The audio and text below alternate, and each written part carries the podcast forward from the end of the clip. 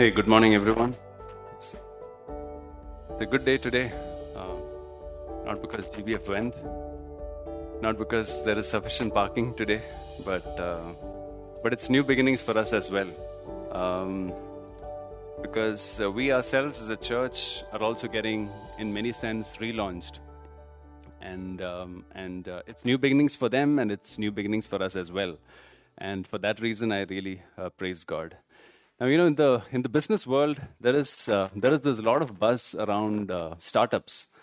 Startups are big because today there are a lot of uh, there are a lot of startups that are coming into the market, and um, and um, you know, investors are looking for the best startup to invest in so that uh, later when they exit, they make a lot of money. And uh, there is, I think, recently there was this National Startup Day, and um, and you know, st- the people who who make it really big, they become celebrities. Um, now we are we are about to start a new new new new we are, we are about to start the second part of our series, which is Acts of Christ and the Apostles, and today we are getting into the book of Acts. And the book of Acts is actually a book about God's great startup, which is the church. It's all about the church. Uh, we see how the church came into existence. We hear about the Holy Spirit. We hear about how the gospel spread from Jerusalem to Judea and Samaria and to the rest of the world. So it's an exciting, uh, it's an exciting book, and we hope to learn this uh, together. So uh, when we were doing the Gospel of Luke, we actually we actually learned about the announcement. We actually learned about the birth of Jesus. We went through the life of Jesus, the teachings of Jesus. We learned about the death of Jesus. We learned about the resurrection of Jesus and how he appeared to different people. So today, we are going to come to the book of Acts. Now, before we come to the book of Acts, before Jesus left this world, before he was ascended into heaven, he gave some famous words to his disciples. And while it is there briefly in the book of Luke, we will look at what is popularly known as the Great Commission and which is recorded in Matthew chapter 28. Okay? So if you come to Matthew chapter 28, we'll read from verse uh, 18. It says, Then Jesus came to them and said, All authority in heaven and on earth has been given to me. Therefore, go and make disciples of all nations, baptizing them in the name of the Father, and of the Son, and of the Holy Spirit, and teaching them to obey everything I have commanded you. And surely I am with you always to the very end of the age. It says, Therefore, go and make disciples of all nations. Now, Jesus did not just say that go and preach the gospel. He says, go and make disciples of all nations which means you know we, we, we, we've often heard about this fan versus follower right he didn't tell people to just go and make, uh, make others a fan of me but make them disciples of me. And how do you do that? You baptize them in the name of the father son and the holy spirit and teaching them to obey everything that i have commanded you. Now where does this teaching happen? Where does this discipling happen? This teaching and discipling happens in the local church which is why the local church is so very important. It is in the local church that you form relationships. It is in the local church that we challenge one another. It is in the local church we encourage one another. And it is here that we teach them to become true disciples of the Lord Jesus Christ. And then it says, Surely I am with you always to the very end of the age. Till the end of the age, as long as the church exists, He is going to be with us and He is going to help us as we make disciples of men. Now, Jesus did not just give us these uh, commands and he didn't just wish us all the best and leave the earth. That's not what he did. As we are engaged in the mission of the Great Commission, he's also given us three enablers. And that is what we're going to look from this particular chapter. Okay? So, as we go through the book of Acts, you will see how the church came into being. But in chapter 1, he gives us three things which helps us as we are engaged in the Great Commission. Now, over the next nine months, all the way up till September, we are going to be learning from the book of Acts. And this is briefly how, how it's going to look, look like. I hope this is clear. Yeah, I think it is. Okay, so from January 15, today we kickstart the series all the way up till April 16. This is a section which speaks about the witness in Jerusalem. Okay? And that is Jerusalem in the map. We move ahead. From April 23rd to May 28, this speaks about the witness in Judea and Samaria. So I'll just go back here on Feb 12th, we have the camp. So So obviously we will not be taking the series there. March 26th, like how what we were doing in the earlier series, on the last Sunday of the quarter, we have a topical sermon. So that's the portion in white. Coming to the last section, this is the witness to the end of the earth. And here again on June 25th, we have the topical sermon, but otherwise we will go through all these, uh, all these uh, sermons. And God willing, on September 10th, we will have the last of the series, okay? Now, this is exactly the schedule that is being followed at GBF as well. So, we and them would be learning uh, this entire book uh, together in some sense. Okay? So, that is, this is just briefly for your idea uh, this is the last section, which speaks of witness to the end of all the earth. Of course, it speaks about Paul's missionary journeys, the first, second, and third journey, largely concentrated on the region of Europe, and then it's from there that the church spread out later. Okay? So, this is broadly going to be our plan, and I really hope that uh, each of us are looking forward to this series. It's a very interesting book, it's a very exciting book. It is the only historical account in the New Testament, and, um, and let's learn this together. So, today, now we'll move into our portion for today, which is Acts chapter 1 and verses 1 to 11. In my former book, Theophilus, I wrote about all that Jesus began to do and to teach until the day he was taken up to heaven after giving instruction through the Holy Spirit to the apostles he had chosen. Now, last time when we, when we, when we commenced the study in the book of Luke, we we, we briefly looked into who Theophilus is. Theophilus was a Gentile official of high standing. That's what, the, that's what most of the accounts say. And we don't know why Luke was taking all this pain and effort to write the Gospel of Luke and writing the book of Acts.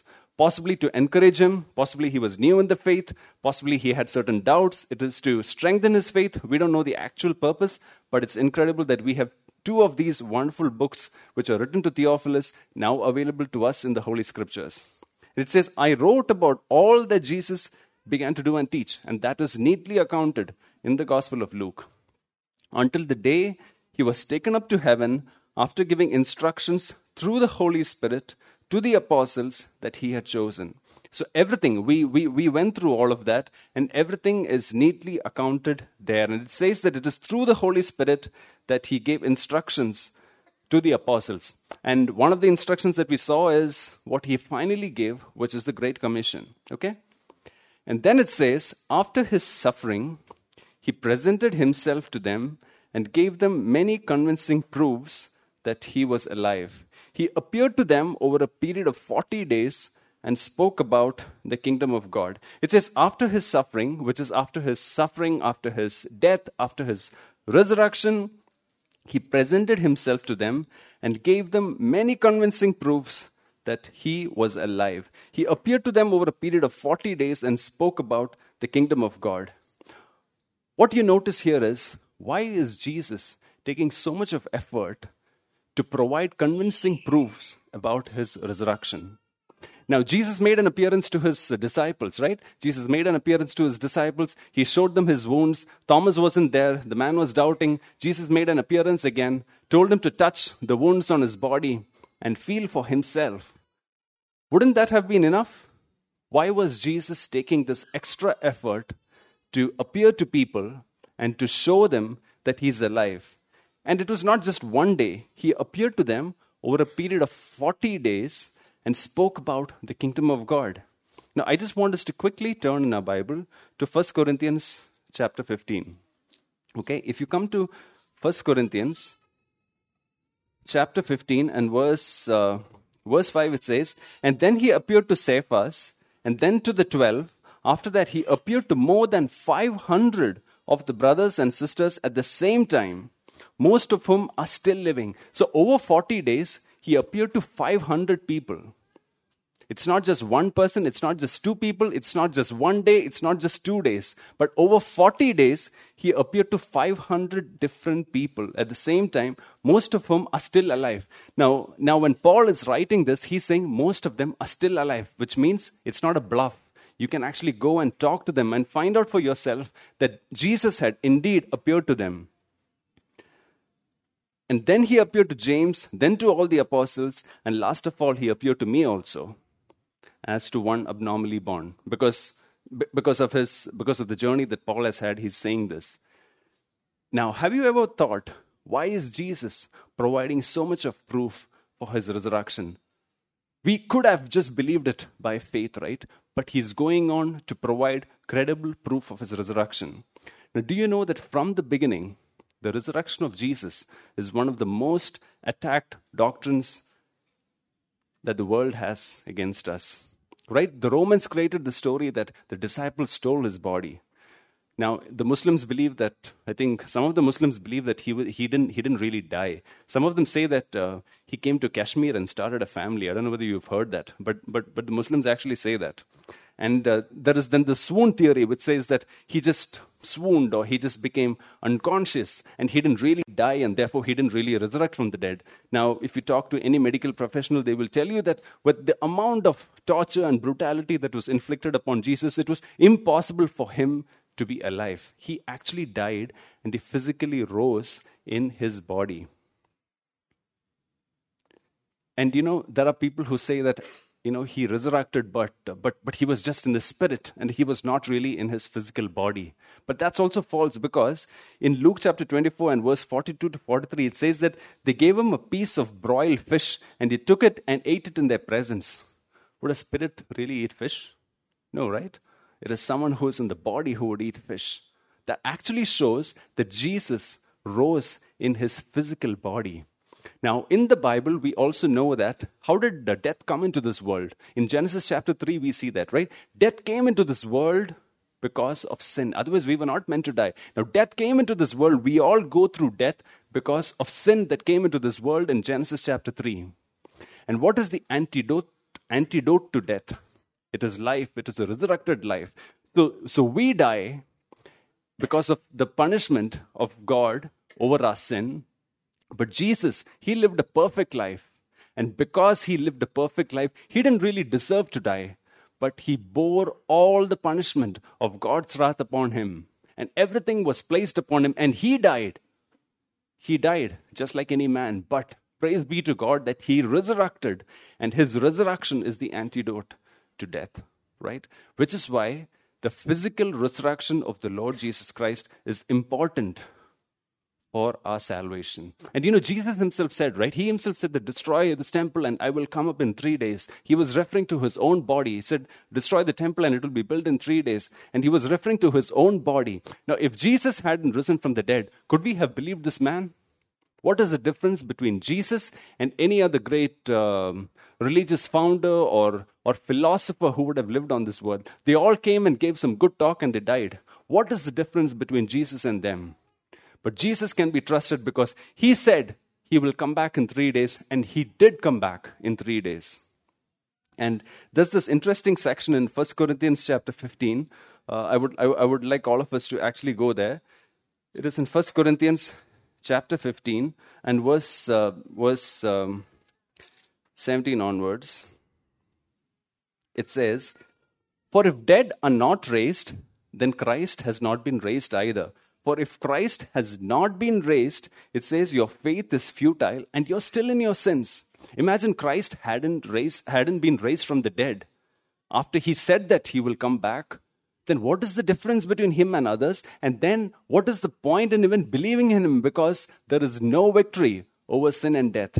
But because he has been raised from the dead, it gives us hope. And because he's been raised from the dead, we have life and we have life eternal. And now that's what happens during the baptism, right? Baptism is symbolic of what happens when we come to know the Lord Jesus Christ. In the book of Colossians, chapter 2, if you read, we identify ourselves with the death, burial, and resurrection of the Lord Jesus Christ. And that's what actually happens to us when we are born in Him. And if Christ was not risen from the dead, then our faith is in vain. And we are still in our sins. And then it says, then those who have fallen asleep in Christ are lost. All our, you know, maybe some of our parents, grandparents, all of them who believed and, and lived for Christ and they are dead, they are all lost if Christ was not risen from the dead. And if only for this life we have hope in Christ, we are of all people most pitied. Imagine just believing in Christ and trying to live a holy life, all just for this life. Then we might as well enjoy life and do what we want. Why believe in Christ? If, we're going, if, if, if everything is going to just end in the grave, and if there is no hope for tomorrow, why believe in Christ? So, church, it is very important that we understand this doctrine or this teaching of resurrection. You know, Jesus gave us the proof of resurrection, and it is so important for us to believe in it because it is resurrection that gives us hope. Many a times when we come on Sunday, when we when we remember when, when we participate of the Lord's table, we are often reminded of the death, burial, the suffering of the Lord Jesus Christ. Yes, that is important. But what is also important is to know that our Savior is alive. We don't believe in a dead God.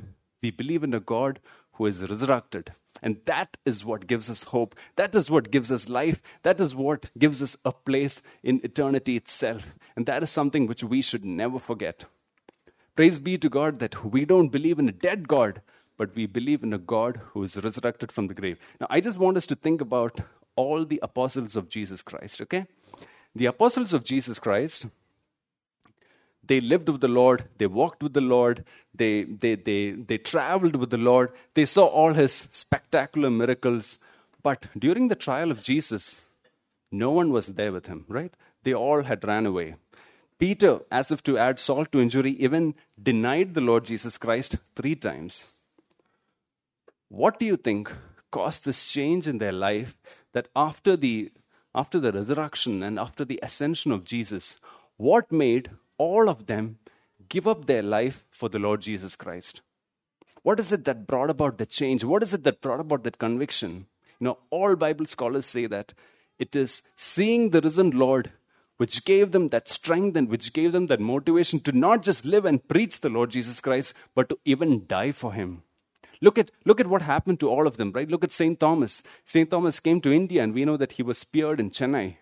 Same Matthew was speared in Ethiopia. I was reading about several of them. There was one of the apostles who was, um, who was thrown from a wall and then he was beaten to death. Several of them were crucified. Peter, upon his request, was crucified upside down along with his wife. Why do you think? Why do you think? What is it that gave them the motivation to live and die for the Lord Jesus Christ? They knew that this man who lived with us, who walked with us, and who talked with us, he is truly God. They saw the resurrected Jesus Christ, and that's what gave them the confidence to believe that even if they were to die today for the sake of Him, that they would be resurrected and they would have a life with the Lord Jesus Christ. You know, praise be to God that we don't believe. We don't believe in a dead God. We believe in the one who is risen. You know, in the, in the, in the Psalms, I think we read that, you know, the gods of this world, they have eyes but don't see, ears but don't hear. But we believe in a God who is resurrected. You know, David Livingstone, I was reading about um, him many years back. In fact, uh, yesterday I was trying to look for that particular account and I couldn't find it. But, but, I, but I kind of remember this. David Livingstone, when he went to Africa with the gospel, it was the dark continent. It was, it was um, you know, those days there was no mode of communication. He was all alone. And the man went into Africa, and for many years there was no sign of him. And finally, and finally, I think when somebody spotted him you know, his skin had become like leather, you know, beaten by the, the African uh, harsh sun. And, um, and someone asked him, Brother, what made you, through all of these lonely years, what made you persist and go um, and continue your journey? And you know what, uh, what uh, David Livingstone said? You know what is the last part of the Great Commission? The last part of the Great Commission says, And surely I am with you always to the end of the age. He said, you know, the Lord said, Surely I am with you always to the end of the age. He said, I clung on to these words with all my life. That's what kept me going. David Livingstone knew that he's not put his faith in a dead God, but he's put his faith in the one who is risen. So, church, in this new life of our church, why do we do things for the Lord? Why does the music team prepare every Sunday and lead us in singing? Why does the setup team do all of this? Why do we pray for one another? Why do we serve the Lord through administration? Why do we serve the Lord? Why do we encourage one another? Why do we push each other to live in the light of the gospel? Because we don't believe in a dead God.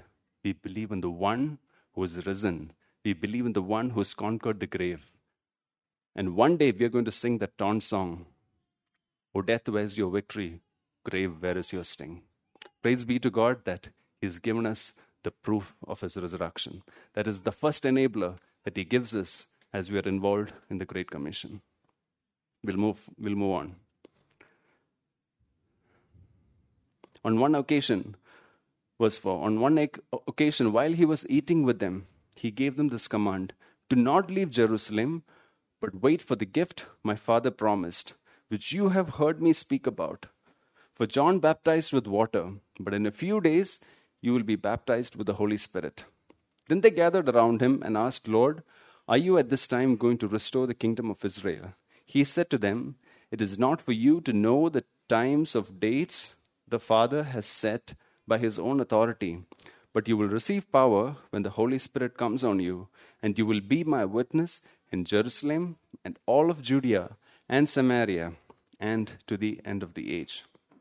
Now, here Jesus is speaking about the Holy Spirit. He's saying that He's going to give the Holy Spirit to enable us as we are involved in the Great Commission. Now, sometimes, you know, when, this, uh, when we hear about the Holy Spirit, we just think that Holy Spirit made its appearance in the New Testament. Now, that's actually wrong. That's actually wrong. We find the Holy Spirit right from creation onwards, we find mention of the Holy Spirit in the Old Testament. But there is a bit of a difference, and that's what we will do. Now, for this section, right, this section on the Holy Spirit, I will be taking a lot of verses, and I think it's very important for these verses to talk to you rather than me talking to you.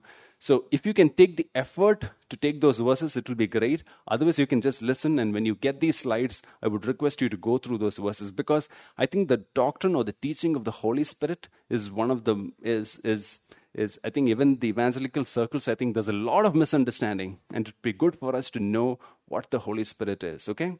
So, for that, the first section that we will look at is right at the beginning, right? In Genesis chapter 1, we find the Holy Spirit mentioned in the creation. In Genesis chapter 1, verses 1 to 2, it says, In the beginning, God created the heavens and the earth. Now, the earth was formless and empty, darkness was over the surface of the deep, and the Spirit of God was hovering over the waters. The Holy Spirit was there right at the beginning. During the creation, the Holy Spirit was there. So the Holy Spirit was there right at the beginning, okay? Now, the Holy Spirit in the Old Testament came upon people and came upon situations for particular tasks which is very different from the new testament now in the in you know when the israelites left egypt and when they were crossing through the desert before the temple was built in jerusalem they had the tent of the tabernacle and for that they needed skilled workmen and there was this person called Bezalel who was called, and he was a skilled craftsman. And in Exodus chapter 31 and verse 1 to 5, it says, The Spirit of God filled Bezalel with skill, ability, and knowledge in all kinds of craft. So, where did that skill come from? It came from the Spirit of God. So, there the Spirit of God was enabling Bezalel in skilled workmanship so that he can offer his services for the tent of the tabernacle. Okay, do you see that? Okay, now let's come to Judges. Okay, the book of Judges, chapter 6 and verse 34. And Judges, and, and, and this speaks about Gideon. Now, we all know how Gideon was used against the Midianites. So, if you come to Judges chapter 6 and verse 34, it says, Then the Spirit of the Lord came on Gideon, and he blew a trumpet, summoning the Abiezrites to follow him. The Spirit of the Lord came to him, and the Spirit of the Lord led him or helped him to lead an army against the Midianites. So we find the Spirit of God in operation in the life of Gideon. Another interesting character in the book of Judges, who I think everybody knows, is Samson, right? Now, if you come to the story of Samson, just turn a few pages, and if you come to Judges chapter 15, and if you come to Judges chapter 15 and verse 14, right? Now, here Samson was strict and they put ropes around him, and it says that uh, as he approached Lehi, the Philistines came toward him shouting, and the Spirit of the Lord came upon powerfully upon him, and the ropes on his arms became like charred flax, and the bindings dropped from his hands. So we find that Samson, the Spirit of the Lord came upon Samson, and that gave him strength. And, and eventually we know, right? God used Samson to defeat the Philistines, though he himself fell, um, fell in his life. So, do you see this? The Spirit of God came on certain occasions upon people to fulfill the work of God.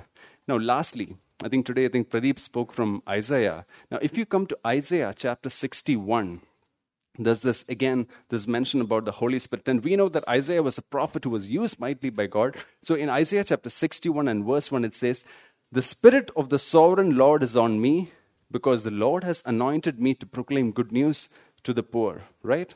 Says, The Spirit of the Sovereign Lord is upon me.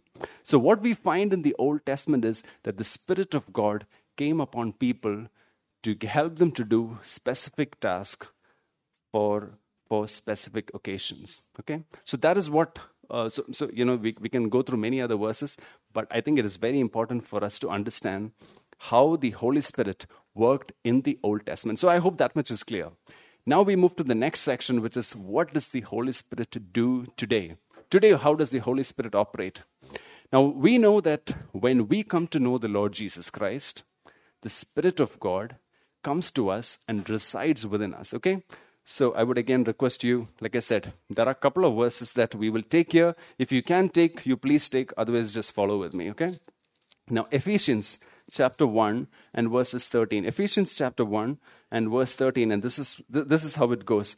And you also were included in Christ when you heard the message of truth, the gospel of your salvation. When you believed, it says, you were marked in him with a seal, the promised Holy Spirit. You know the seal? Seal is a sign of guarantee. And the Holy Spirit is within us. It is a seal of the fact that we have come to know the Lord Jesus Christ. And we've been marked with the seal. It is God's seal which is, which is upon us. And then it says, Who is a deposit guaranteeing our inheritance until the redemption of those who are God's possession to the praise of His glory. He is a deposit. You know, when you take money from a bank, you give a deposit, right? There's a collateral which you put as a guarantee. The Holy Spirit is the deposit which marks us out as his children. Now that's incredible, right? Just imagine all of us were sinners. We've been purchased by God. The third person of the Trinity is choosing to dwell within us as a deposit. Isn't that just incredible? That just shows how valuable we are in the eyes of God. Now, in the Gospels, in John chapter 16, there is this verse. Oh, sorry, in Romans chapter 8, if you come to Romans chapter 8, there is this verse which says, Romans chapter 8 and verse, uh, verse 9, uh, it says, um, oh, sorry. Yeah. Romans chapter 8 and verse 9, it says, You, however, are not in the realm of the flesh, but are in the realm of the Spirit. If indeed the Spirit of God lives in you, if indeed the Spirit of God lives in you, which means that we are no more in the realm of the flesh, but we are in the realm of the Spirit, and, and, and the Spirit of God actually resides in us. It is actually living within us. So many a times we hear this teaching, possibly if you follow television, if you follow certain evangelical teachers and preachers, they say that we have to wait for the Spirit. But that's wrong. The moment we put our faith and trust in the Lord Jesus Christ, the Spirit of God resides in us. There is no waiting. He resides in us. He is a deposit that God has given to us. Okay? Now let's come to the book of John. If you come to the book of John, and if you come to chapter 16, and let's look at what what, what, what this portion says. This is a very significant teaching of the Lord Jesus Christ Himself.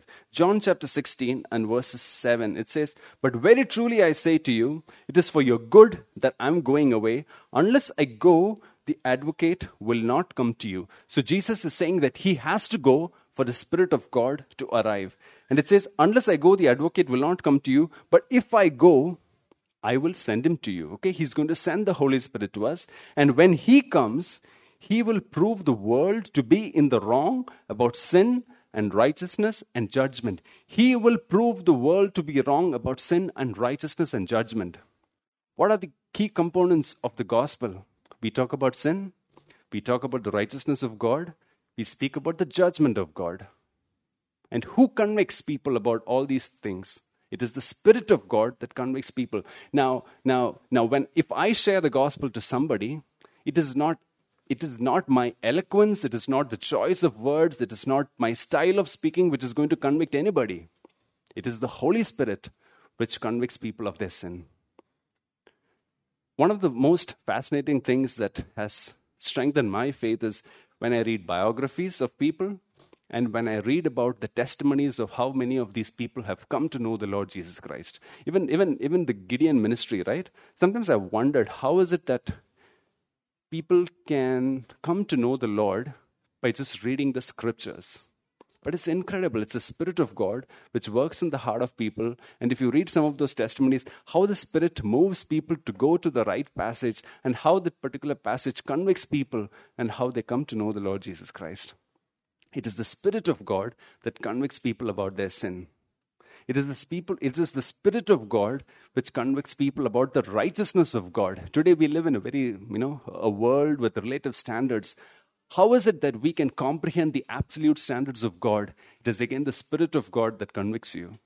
And the judgment of God, the fear of God. Because we fear judgment, we want to put our faith in the Lord Jesus Christ. That also comes from the Holy Spirit. You know, I'm sure most of us have family and friends who are not in the faith. I'm sure there are, we might have been praying for some of these people over the years, over several years. We've been, we've been, we've been maybe frustrated with the fact that, you know, over so many years we are not seeing change in people. We have such people in our lives as well. But you know what? We can't, we can't nag people to come to know the Lord Jesus Christ. We can't hassle them to come to know the Lord Jesus Christ. The Spirit has to work in their heart, the Spirit has to provide that conviction. And to that end, I would just request all of us to be on our knees so that the Spirit of God convinces people. Okay? So the Spirit of God convinces people about sin, about righteousness, and about judgment. If you come to another portion, which is 1 Corinthians chapter 6, just come to 1 Corinthians chapter 6 and verse 11 and let's look at what this portion says 1 corinthians chapter 6 and verse 11 it says and this is what some of you were but you were washed you were sanctified you were justified in the name of the Lord Jesus Christ and by the Spirit of God. Okay? We were washed, sanctified, justified. All of this, the primary agent of God is the Spirit of God. And that is what brings us to the saving knowledge of the Lord Jesus Christ. In Romans chapter 8 and verse 14, I'm not taking that. There's this, version, there's this verse which says that it is through the Spirit that we are adopted into God's family. Now, we were people who were estranged. We were people who were far away. We were people who were morally, racially, ethnically, all away from the Lord Jesus Christ.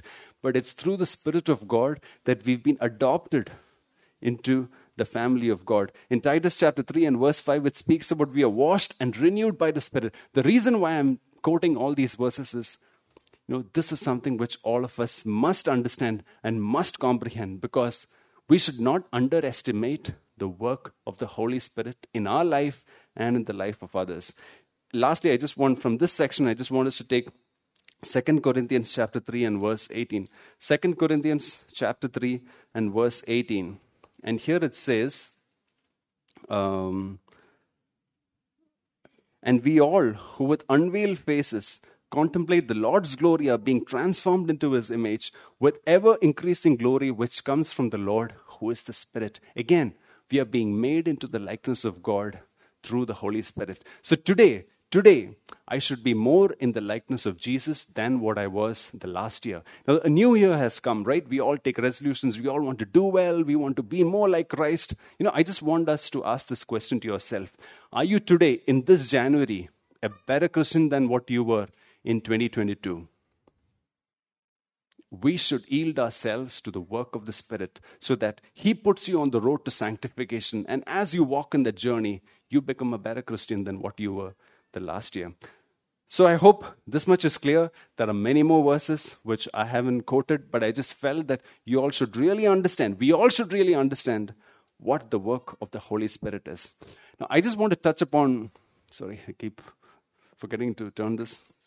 Okay, um, now, another portion which I really want you to understand, or another aspect of the Holy Spirit, especially in the New Testament, which I would really like you to understand is there is an aspect called as the filling of the Holy Spirit. Now, what is that filling of the Holy Spirit? Okay, if you come to Acts chapter 9, if you come to Acts chapter 9 and verse, uh, verse 17, we actually find this Acts chapter 9 and verse uh, 17. It says, now, this is the conversion story of Paul.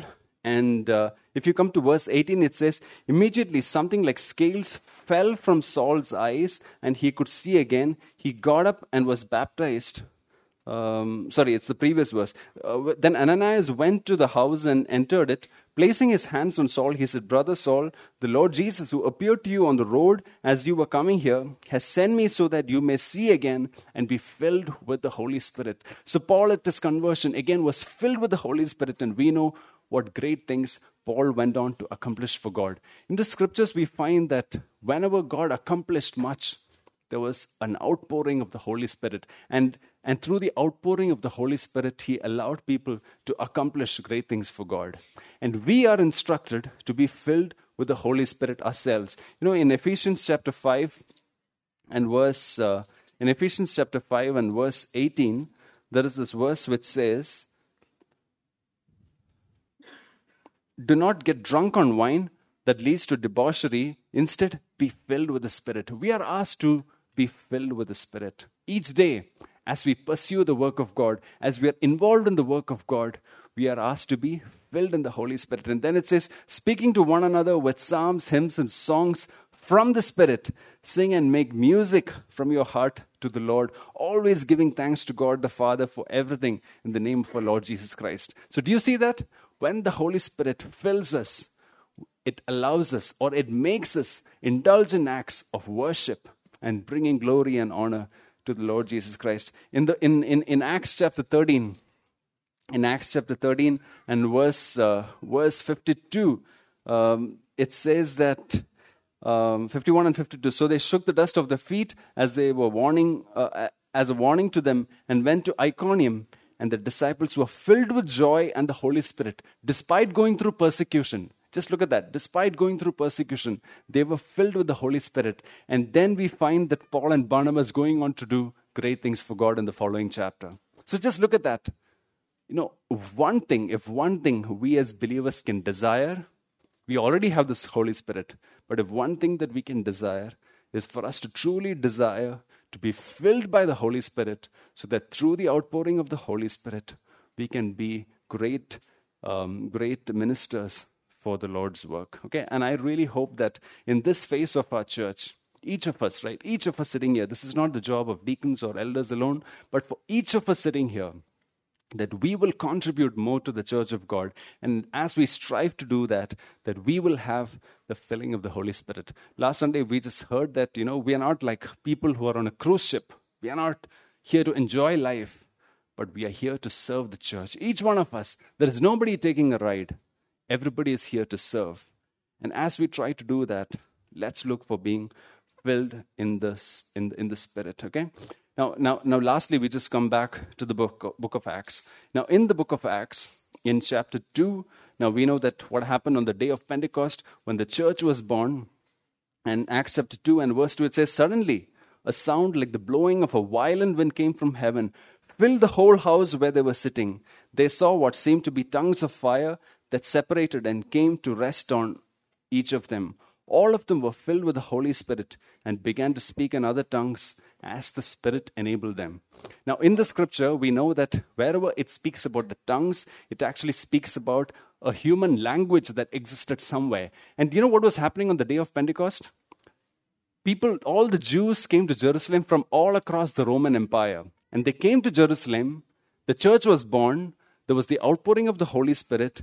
People began to speak in different languages. So, for example, now I'm a Malayali, and I get the, um, the gift of the Holy Spirit, and I start to speak in Hindi and maybe French and Spanish and all these languages, and I am able to go to these places where I've come from, and I'm able to preach the gospel there, and people are able to come to know the Lord Jesus Christ. In fact, that's how the early church was formed.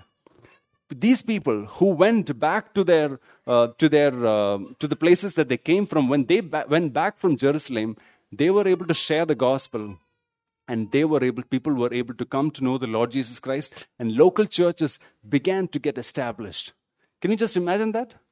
The outpouring of the holy spirit miraculously gave people the gift of tongues and that's how the early church began to get established. Now if you in romans chapter 4 uh, sorry in acts chapter 4 and verse 8 it says then peter filled with the holy spirit said to them rulers and elders of the people if we are being called to account today for an act of kindness shown to a man who was lame and are being asked how he was healed, Then know this, you and all the people of Israel, it is by the name of Jesus of Nazareth, whom you crucified, but whom God raised from the dead, that this man stands before you a healed. Now, here, uh, Peter and John were being called before the Sanhedrin and they were going through trial. Who gave them the boldness to speak confidently? It is the filling of the Holy Spirit. It is the filling of the Holy Spirit which got them to speak boldly for the Lord Jesus Christ. So, church, what is it that we learn? Okay, we learned about the filling of the Holy Spirit. Can you imagine what all, what all mighty things that the Holy Spirit can do through our lives if we give Him an opportunity to do so? So, what is the second enabler which God gives us as we're involved in the work of the Great Commission? The first enabler, we saw that He's given us the proof of His resurrection. The second enabler is He's given us the power of the Holy Spirit. When the Holy Spirit dwells in us, we are able to do great things for God. I think it's William Carey who said that attempt great things for God, expect great things from God. Right? That's that's exactly how did people like William Carey and all these mighty men of God, um, despite going through so much of challenges in their life, how were they able to effectively minister? They were able to do that through the filling of the Holy Spirit. You know, last Sunday, amongst all the testimonies that we heard, um, one of the things which truly encouraged me was what Ashmama shared in her video. She spoke about those Korean missionaries in Bihar. Can you just imagine a group of Koreans came to Bihar and they did prayer walks in that area, and after some 20 years, they are seeing a revival break out in Bihar. How can that happen? It is the work of the Holy Spirit. Now, I'm, you know, in, the, in the recent past, I have read about revivals that have broken out in several places. So I think I was reading about the Welsh revival a few years back. And you know, when the Welsh revival happened, people just came to know the Lord exponentially. It's not that, you know, I share the gospel and say Mark comes to know the Lord and I share the gospel and no, Jacob comes to know the Lord. It's not like that. There was an outpouring of the Holy Spirit, and collectively, there was this huge conviction in the hearts of people and they came to know the Lord in thousands. And you know, that led to a transformation in the society. And it is said that the crime rate suddenly dropped, the jails became empty, in the courts, there were no cases. That's the kind of transformation that happened in the land. Do you think that can still happen? I believe it can happen. India has not seen a revival yet. I think once when Siji went to North India and he came back, I think he mentioned this. India is one country which has not seen a revival yet. Revivals are happening in China. The underground church is flourishing. You know which is the country where Christianity is growing the fastest? It is Iran. Iran Christianity is growing the fastest. In, in a country with so much of oppression, how is Christianity able to grow? There is an outpouring of the Holy Spirit. I'm sure many people over the years have prayed for Iran, and the Spirit of God is, is, is working there. I've heard of revivals happening in Indonesia, but why is it that in India we still haven't seen a revival, despite the fact that St. Thomas came here soon after Christ left this earth? I think we, the Indian church, has not been praying enough. We are not shedding tears for our land. What India needs is the Lord Jesus Christ. And for that, the Church of God has to come together and pray. This evening, we're going to hear the testimony of Brother Rennie George, who from, who's from Prison Fellowship of India, uh, for, the, for, the, for, for a bi weekly prayer. You know, our church in Trivandrum, uh, we had this jail evangelism ministry, and once for a Christmas program, I went to the Trivandrum Central Prison, and Brother Rennie George was there in the prison because he was serving out his term for having killed, for having brutally killed his uncle and aunt. And it's an incredible story of how he came to know the Lord Jesus Christ. What do you think brought about that change? It is the Spirit of God. The Spirit of God that convicts people about sin, about righteousness, and about judgment, like we read in the book of John. You see how the Spirit of God works? So, church, it is very important that we understand the power of the Holy Spirit and allow this power to work in us and through us. Okay? We move on. Sorry for taking some time on that. Verse 9, okay? And he said this. After he said this, he was taken up before their very eyes, and a cloud hid him from their sight. They were looking intently up into the sky as he was going, when suddenly two men dressed in white stood beside them. Men of Galilee, they said, Why do you stand here looking into the sky? The same Jesus who has been taken from you into heaven will come back in the same way you have seen him go into heaven. The disciples listen to all of this, and Jesus is taken up. And these angels tell them that the same Jesus who you saw go is going to come back. We all look forward to an end, right? Um, I was uh, I was recently speaking to I think Thomas Chan. He's not here. He was saying he's looking forward to his retirement in March. Um, some of us every day we work and we are looking forward to the end of the day. We just want the day to end, and we are looking forward to spend time with the family. Or some of us, um, um, I don't know. There are kids go to school and they look forward to come back. There's always an end which brings about a certain expectation. What is that great expectation for us? What is our hope, right? Our hope is in the return of the Lord Jesus Christ. That is what makes the journey worthwhile. What is our end going to be? Our end is that the Lord Jesus Christ is going to come and he's going to come into this world and we are going to be gathered up, right? When the trumpet calls, the dead in Christ will rise first and then we all are going to rise up in the, in the air. And, and, and on that day, everything would be worth it. All our strivings, all our toils, all the trials that we went through, everything is going to be worth it. And for all of us who have contributed into the church, that day is going to be worth it, right?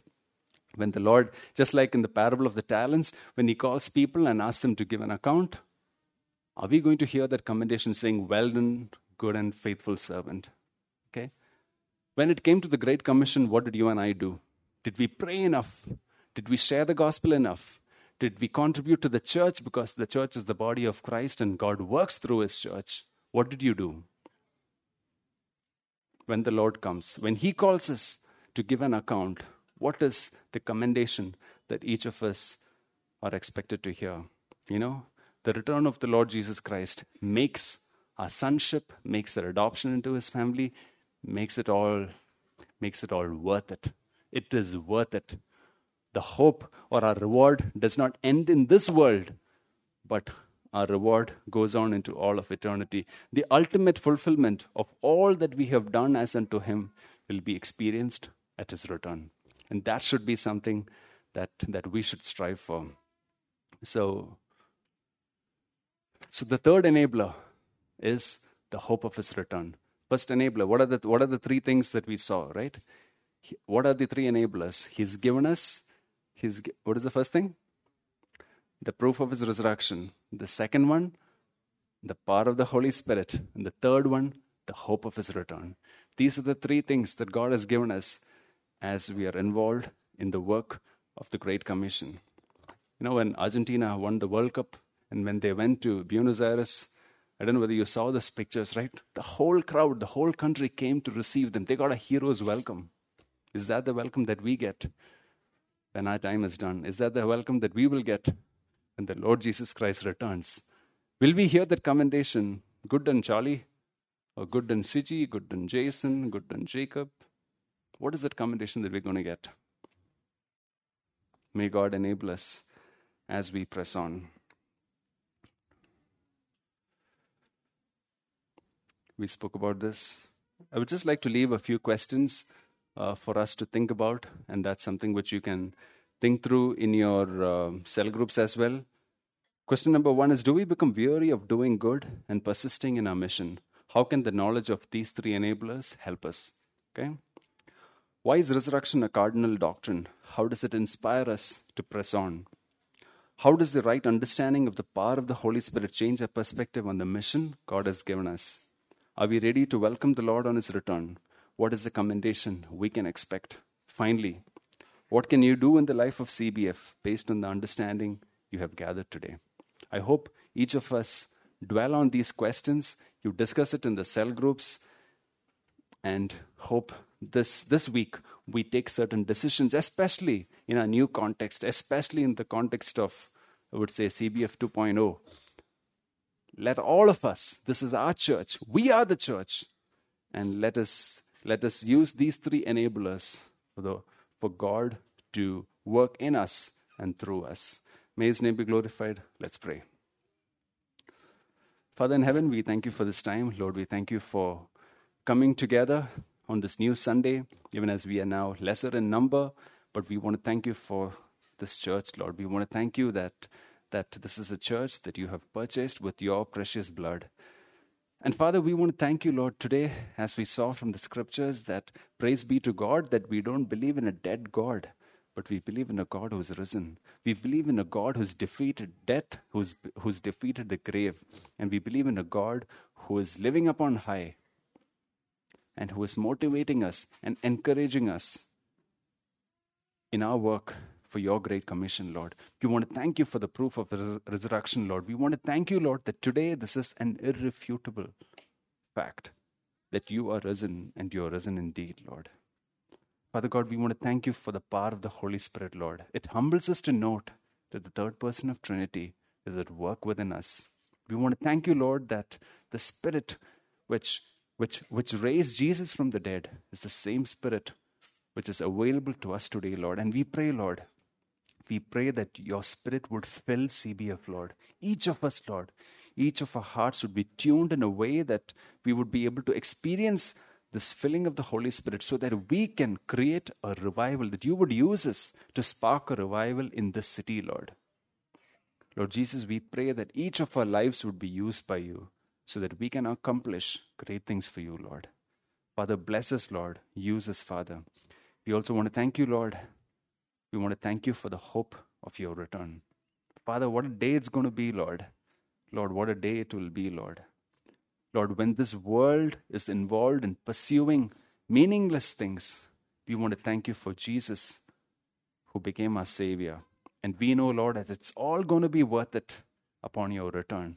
And that's going to be the ultimate culmination of everything. And Father, we want to thank you, Lord, for that. Father, we once again want to thank you, Lord. We pray that you would bless this week and give it to us. Thank you, Father. In Jesus Christ's most holy name, we ask and pray.